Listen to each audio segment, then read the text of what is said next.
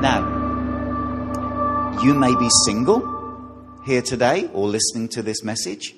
Please don't switch off. Please don't think Pastor John is not talking to me today. You may be separated or divorced. Please don't switch off. You may have no intention of getting married. Please don't switch off. You may be very, very, very, very happily married and think that there's nothing that can happen to your marriage that can improve it. Please don't switch off. Okay? This is not just a, a, how to make your marriage better message. It's going to be over two weeks. We've got a bit of echo going on here. And over those two weeks, we're going to lay some really strong foundations from God's Word. And then we're going to open up the commands that God gives us, that He speaks into marriages. Because it's when we obey God's command that we experience what? His kingdom. That's what we've been, been learning over the last few weeks. You see, when we become a Christian,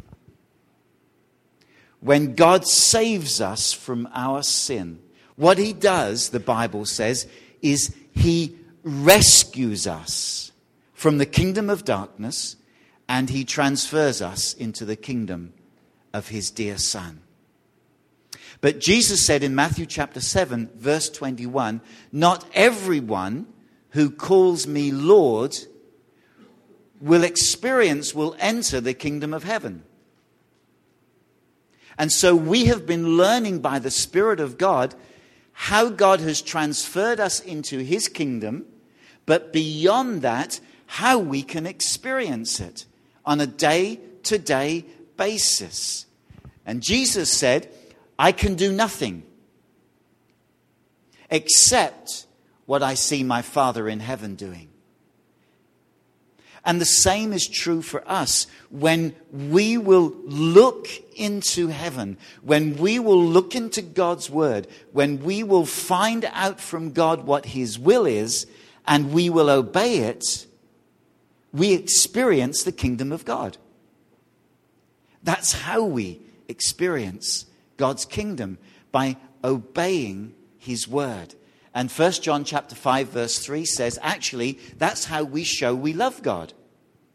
Now none of these verses are on screen because they've been in your notes for the last few weeks and I know that you know them. I'm just reminding you of them. 1 John 5 verse 3 says that we show our love to God by obeying his commandments and his commandments are not hard. So when God says, You want to experience my kingdom? And we say, Yes, Lord. He says, Then all you have to do is obey what I've told you to do. And we say, But God, it's so hard. He says, No, no, my son, my daughter, it's not hard. It's not difficult. It's not burdensome. My commands have been made for you to bring life into your experience so that you can know what my life is really like. And simply all we do is submit to what God says. How many of you know that God is perfect? He's perfect. The Bible says all His ways are perfect. And when we obey what God commands us to do, then we are obeying perfect commands. Now, John chapter 15, verses 9 to 10 say this As the Father has loved me, this is Jesus speaking, I also have loved you, speaking to his disciples. So we are his disciples, of course. then he says this Abide in my love, stay there. Stay there. Don't go, don't leave. Abide in my love. If you keep my com- commandments, you will abide in my love. So here it's so simple. I love the simplicity of God. He says, if you want to experience my love, all you need to do is, is obey my commandments. You know, he could have said, Your bank account has to have $5 million in. He could have said, You have to go through at least seven days without sinning before you can experience my love. He could have said, You must be a Christian for at least three years. Then you'll experience my love. But those would be crazy conditions to put on something which is free and to be experienced simply by doing what Jesus tells us to do. I've had so many people say to me, I'm not sure that God loves me anymore. Have you ever, don't put your hand up, but you may have thought that. I'm not sure that God loves me anymore. And as I keep talking to them, most times, almost every time, I discover that, to put it simply, they are living in disobedience to God. They know what God has said, but they're choosing not to do it. Maybe they, they haven't forgiven somebody. Maybe they are holding a, a grudge against a person. They're, they're feeling that someone has cheated on them. They're looking for revenge. Whatever it is, it's when we disobey the words of Christ, that's when we don't sense the love of God. That sin, that disobedience, acts like a, a really thick filter. It doesn't mean that God stopped loving us. It means that our heart has stopped being in a place where we can receive it. That's the difference. Because we've judged someone else, we've judged our own heart, and our own heart becomes closed, and we can't see and we can't experience God's love, even though it's right there. You know, it's raining outside. It's really thick clouds. Did you know the sun is still shining? All you've got to do is get above those clouds. And it's really bright sunshine. And you better put your sunscreen on. And, and when we disobey God, it's like clouds come into our heart. The sun is still shining, God is still loving us, but our heart has become closed to it because we've stepped away from Him. Just as I have kept my Father's commandments, and I abide in His love. Now, we're going to do a really quick recap, five minutes, and then we're going into our meat for today. We've talked about imitating God. Ephesians 5, verses 1 and 2.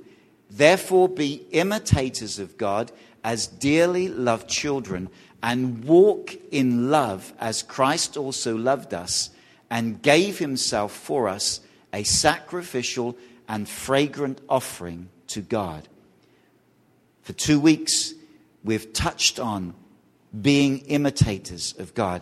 I, I just want to say this one thing imitating God does not mean pretending to be like Him. It's not finding what God is doing and then pretending to be like Him. It's simply doing what He does. We're not called to be pretenders, people who pretend to be something that we're not, people who make something up. God has called us just simply to look into his kingdom, to see what he is doing, and to do the same. And, and that does not just have to apply to when we are trying to deal with negative or unpleasant circumstances in our life. It, it, it is not just intended to be a reaction or a response. God intends us to live this way, to constantly be seeking his kingdom. Seek first the kingdom of God and his righteousness. Always, at all times. Paul says, pray without ceasing. So if you're driving, can you pray? As long as you don't shut your eyes, you can. And as long as you don't put your hands together like this, yes, you can. Because prayer is not some formal religious duty, it is simply and purely communication with God by His Spirit and our spirit. Constantly listening for what the Spirit of God is saying.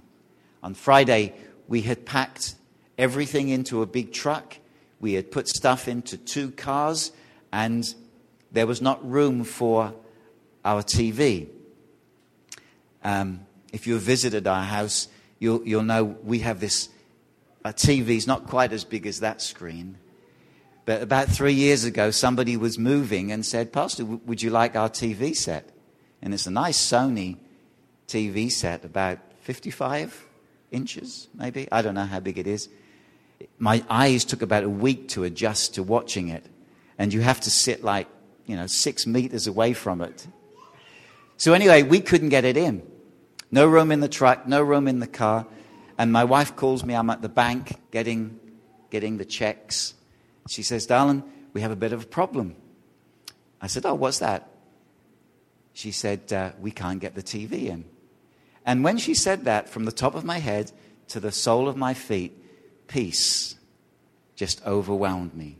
And God said, It's okay, I've got it. You see, when we're constantly in communication with God, always seeking his kingdom. One day I'll tell you the rest of that story. It is an incredible miracle what happened with that TV set. Can't tell you today, not enough time. An amazing, an amazing miracle. Am I tempting you here? But I had absolute peace. And we found a home for it, by the way, and I collected it yesterday. I wish I had time. Living, always seeking God's kingdom. Living in that place where God's word is constantly filling and flooding your spirit. Constantly in communion with Him. So you know what God's doing. You're seeing it. And then you're just aligning your life with what He's doing. I tell you, my friends, it just takes all the pressure out. So many people who, who, who would say they're Christians are almost going insane trying to live what they call a Christian life, trying to be a better person, trying to come up to God's standards. And God's already told us, hey guys, you can't do that. It's not possible. And what God wants to do is to fill us with His Spirit which He's done. And by His Spirit, constantly keep bringing His Word into our hearts so that whether we feel we're in season or out of season, we're ready. My son often tells me, he says, Dad, nothing takes God by surprise. And we may be a little surprised sometimes, or we may be shocked even, but we can have that fellowship with God so that always we know what God is doing. And, and, and you may think, well, yeah, you can because you have the title pastor. It has nothing to do with that. If you're a disciple of Jesus Christ, if you're a follower of Him, if you're a child of God, the Spirit of God is in you, and, and you can listen and talk with God all the time. You can go to sleep doing it. You can wake up in the morning doing it. As one with God by His Spirit. So when we're told to be imitators of God, we don't have to try and to pretend. You know, you may be in a work situation that's a little bit difficult. You don't have to try to be a Christian. Oh, I, I, I shouldn't respond this way. Uh, I must always be kind. I must never swear. I must never get angry. I must try to be really, really good.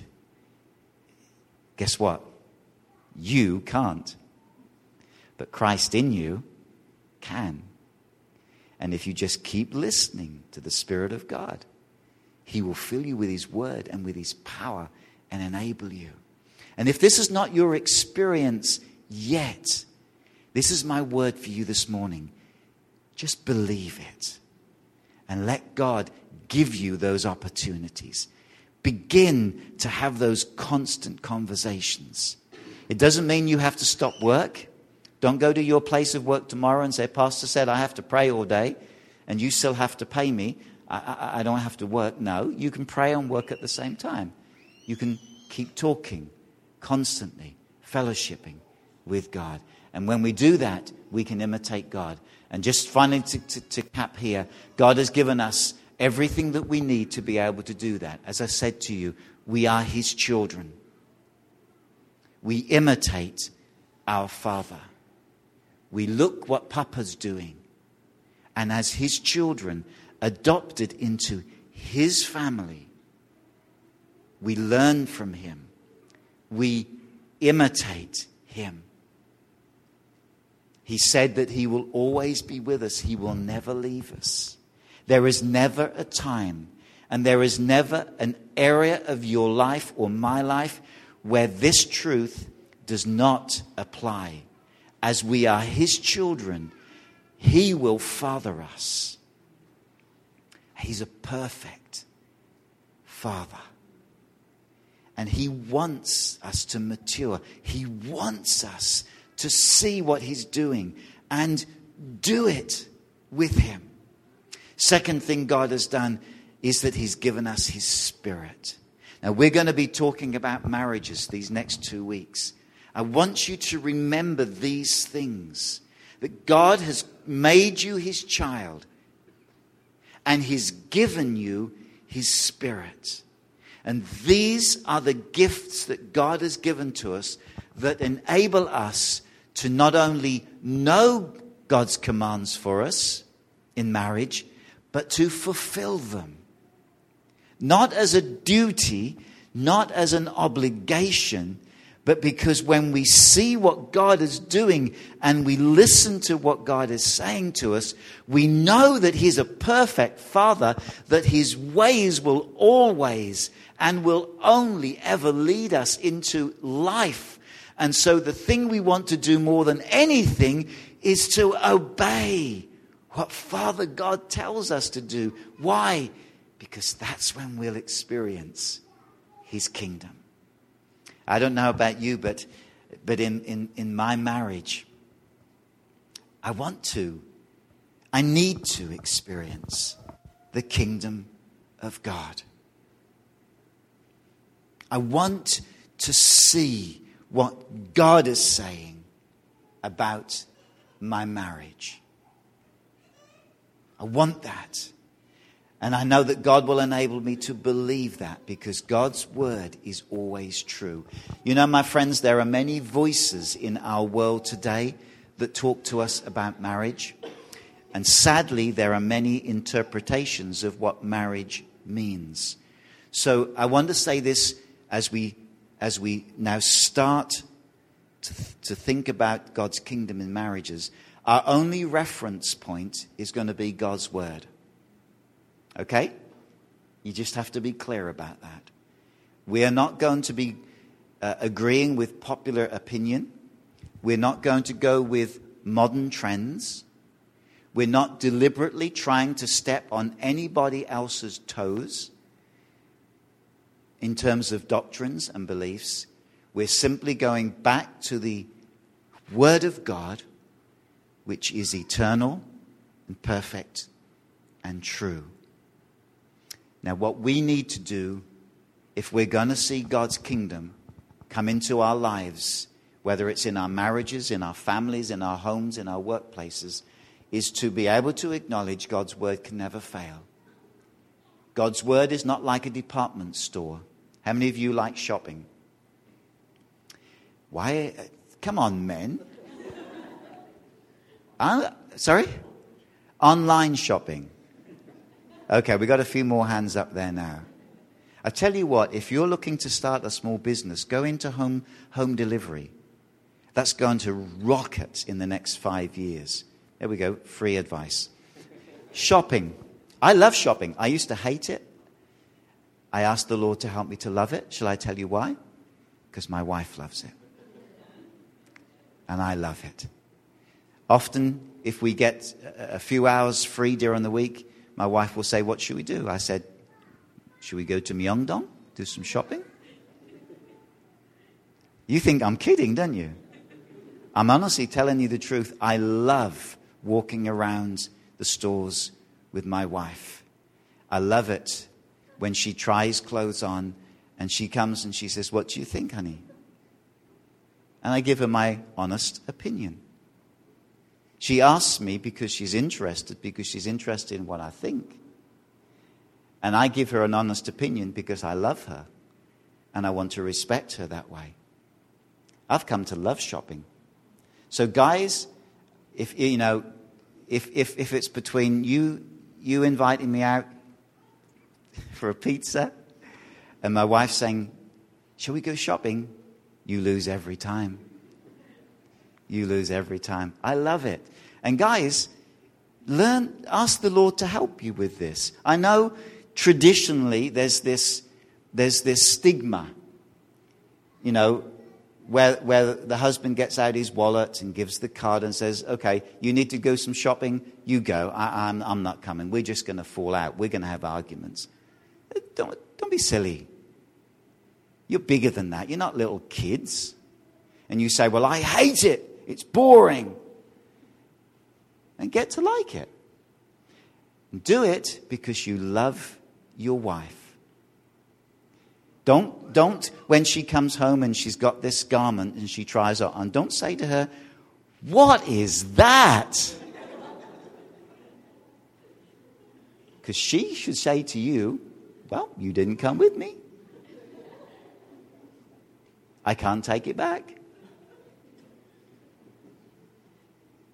See, it's smart as well.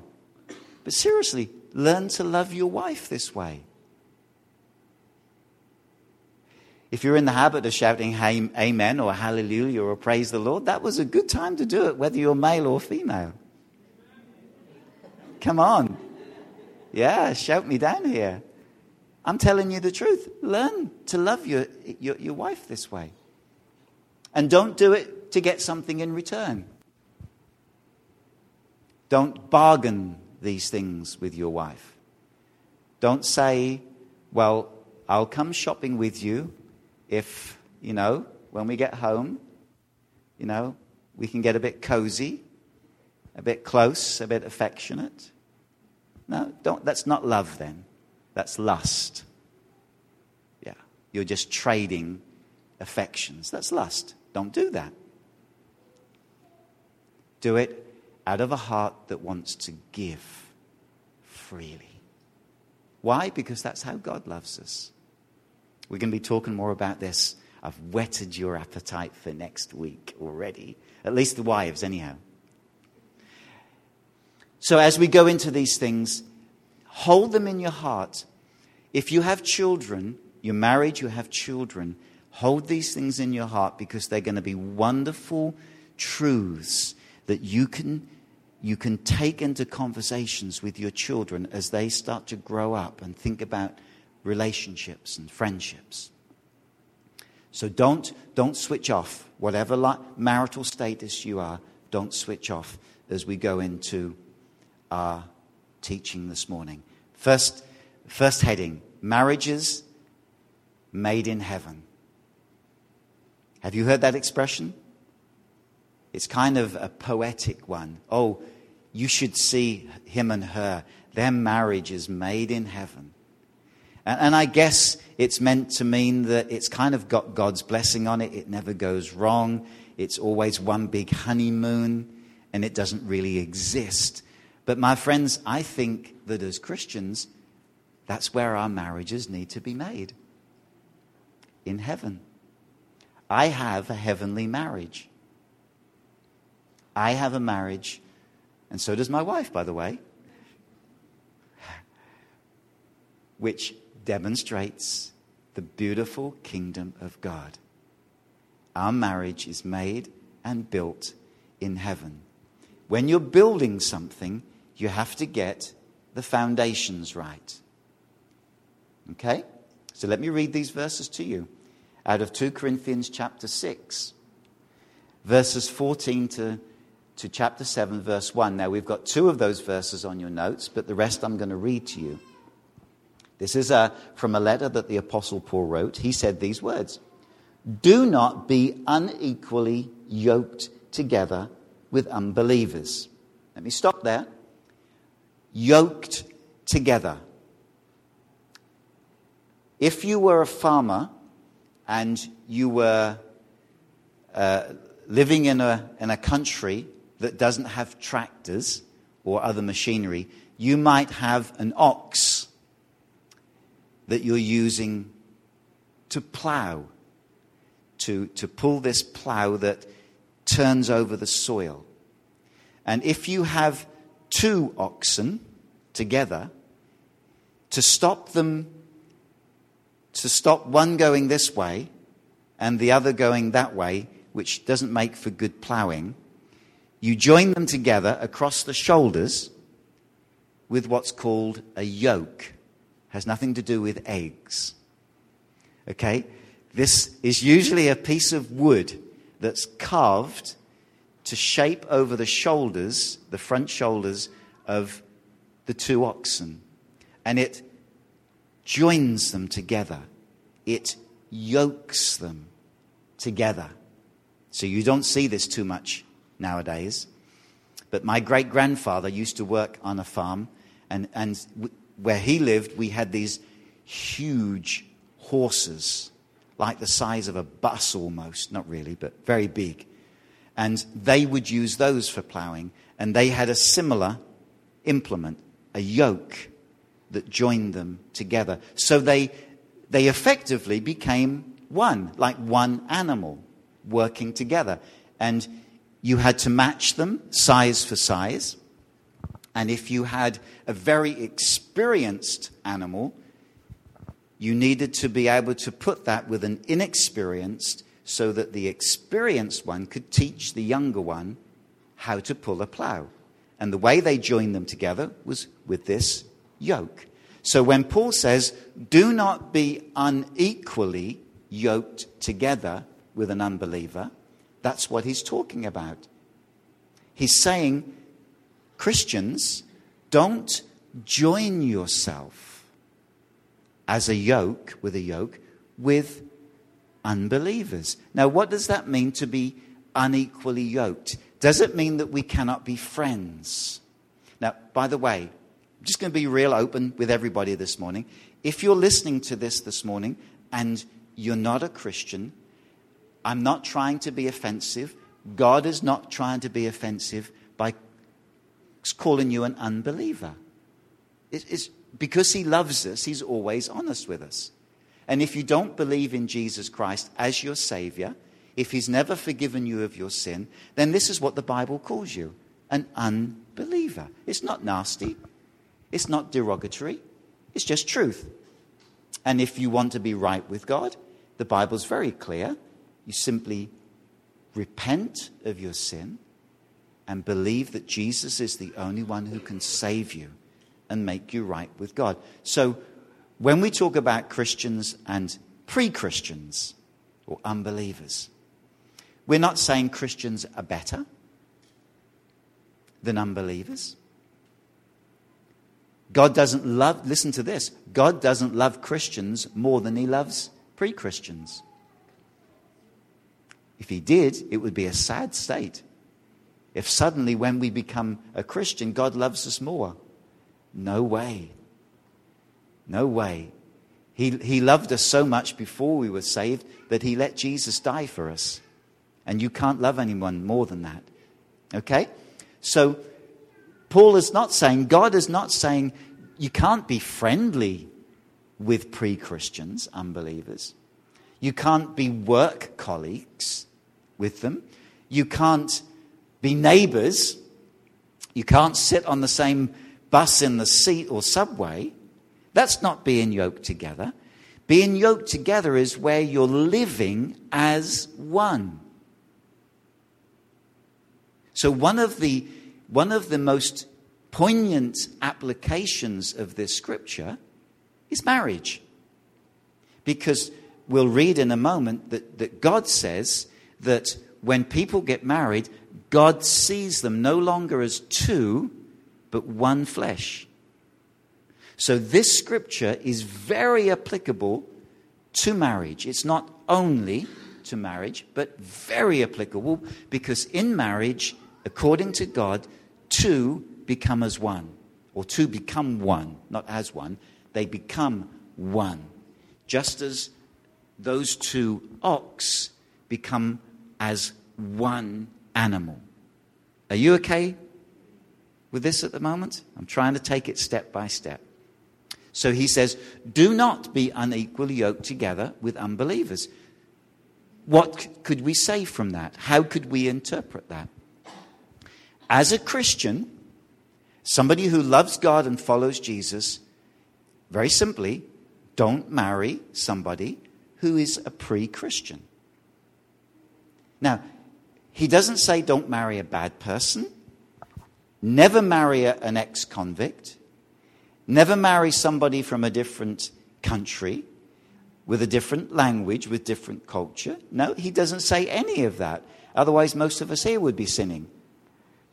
Because we've, we've got some beautiful mixed nationality marriages.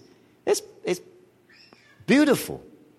Because what country we're born in, what language we speak, what culture we have adopted, those things are not what make us one. Those are not the things that unite us. They can be challenging sometimes, but they are not what unite us. So Paul says, God says through Paul, believers, don't be yoked, don't become one with an unbeliever. And then he goes on to explain why. He says, For what in common or what fellowship has righteousness, referring to the believer, with lawlessness, the unbeliever?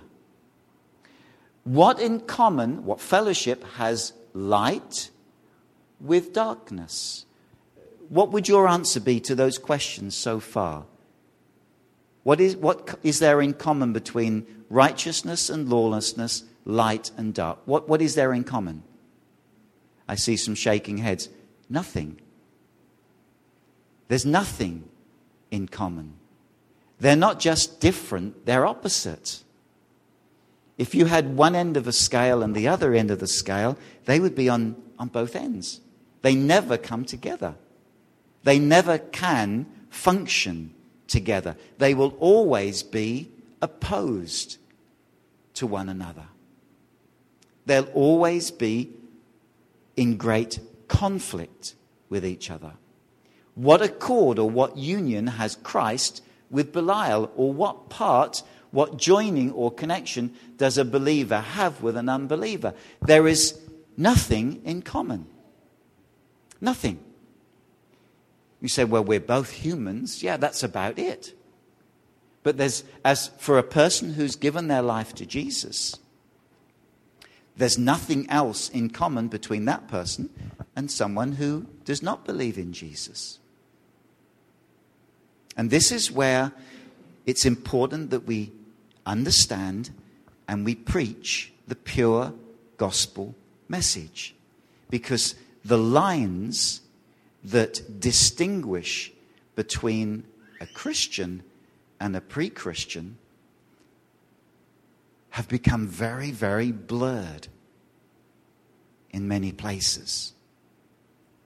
Now, first of all, it's not down to man to judge if a person is a Christian or not. But we can know by the fruits that that person produces in their life. God is the final judge. But a Christian is some, uh, let me say it this way a non Christian, a pre Christian, where are they living? Don't tell me Suwon. No, I don't mean that. They're living in the kingdom of darkness. Who is their master? And I'm just quoting the Bible, okay? This is not me, this is the Bible. Who is their master? Satan. What is their heart full of? Sin. Are they connected or separate from God? Separate from God. What do their lives produce? What type of fruit? The fruit of, or the works of death, flesh. Now let's think about a. You got that picture? Yeah, that's pretty dismal, isn't it? Now, here's the Christian. What kingdom do they live in? Kingdom of God. Who's their master? Jesus is. He's their Lord. That's what Lord means master. What is their heart full of? Righteousness, God's life. What does their life produce? What fruits? The fruits of the Spirit. Not just different, opposite. Can you see the wisdom of God here? The, the loving wisdom of God that says, Beloved child, dearly beloved child, never yoke yourself to an unbeliever. Why? Is it because the unbeliever is nasty, mean, bitter, wicked, that God doesn't love them? No, none of those things. And, and sometimes those, it, it can appear that the person who's a pre Christian is a good person, a kind person, a generous person. But if God doesn't dwell in their hearts by His Spirit, they're living in the kingdom of darkness, their heart is full of sin, and so on. And those, that, that type of life and the life of the believer they, they can never be united as one because spiritually they are opposite. Now, I'm going to stop here for a moment. What, what if I'm a woman and I'm a Christian right now and my husband isn't? Are you saying, Pastor, that I need to divorce him? No, I'm not. The Bible doesn't say that. You need to trust God and pray. If that's your situation, uh, or if, you're, if you are married to a Christian man and that man is, is not covering you and leading you, we'll talk more about this next week, then you need to read 1 Peter chapter 3. Okay? Don't do that now when you get home. And if you forget what reference it is, you'll have to listen to the podcast to find out what it was. So, what if you're married to a, a, man and he's not saved? Do you divorce him? No. What if you're married to a woman and she's not saved? Do you divorce her? No. Trust in God. Pray for your spouse. And pray that God fills you daily with His Spirit so that He can reveal Himself through you. And He will draw your spouse to himself. Trust God. Is it a hopeless case? Will we always argue? Listen, my friends, it takes two people to argue. Did you realize that? Unless you want to stand in front of a mirror and have an argument with yourself. But that's pretty dumb. Takes two people to argue. And, and your husband or wife who is not saved yet could try to provoke you, meaning to, or just not meaning to, for you to get angry, for you to respond by sin, for you to be mean back, for you to respond in such a way that it hurts them. But listen, as a Christian, we don't have to. We have the Spirit of God dwelling in us. Jesus said of himself, The prince of this world is, is out to get me, but he won't, because there's nothing in me. If our hearts are pure, my friends, if our hearts are pure and constantly being cleansed with the washing of God's word, then truly, whatever anybody does to us does not mean we have to respond with sin. Amen. And in that way, if your husband, your wife is not saved yet, you can be an incredible testimony to God's grace. You really can. You say, Pastor, well, me and my husband, me and my wife, yeah, we did what God says don't. I was saved and she wasn't. I fell in love with her and we got married. So should we get divorced? No. Trust God. Repent. Repent when God's word takes a hold of your heart and you say, you say, My God, I'm sorry. We, we, met, we did this wrong. It's by your grace and your grace only that we're together. God, forgive us that we did this. Guess what God will do? In fact, guess what He's already done? He's forgiven you. Does it mean that our marriage is going to be, you know, second or third class? Absolutely not. If you repent and just submit yourself to God and allow God's word to come into your heart, you can enjoy the lordship of Christ in your relationship as anybody else. Can you see the wonder of God's love in all of this? But if you're not married yet, this is a really important word for you. And if you're parents with children, this is an important word for you to have in your heart, not as a teaching, not where you, you, you, you uh, order your children, but you share it with them. You talk to them about the wisdom and the love of God and how important it is that, that we allow God to be the one that brings us together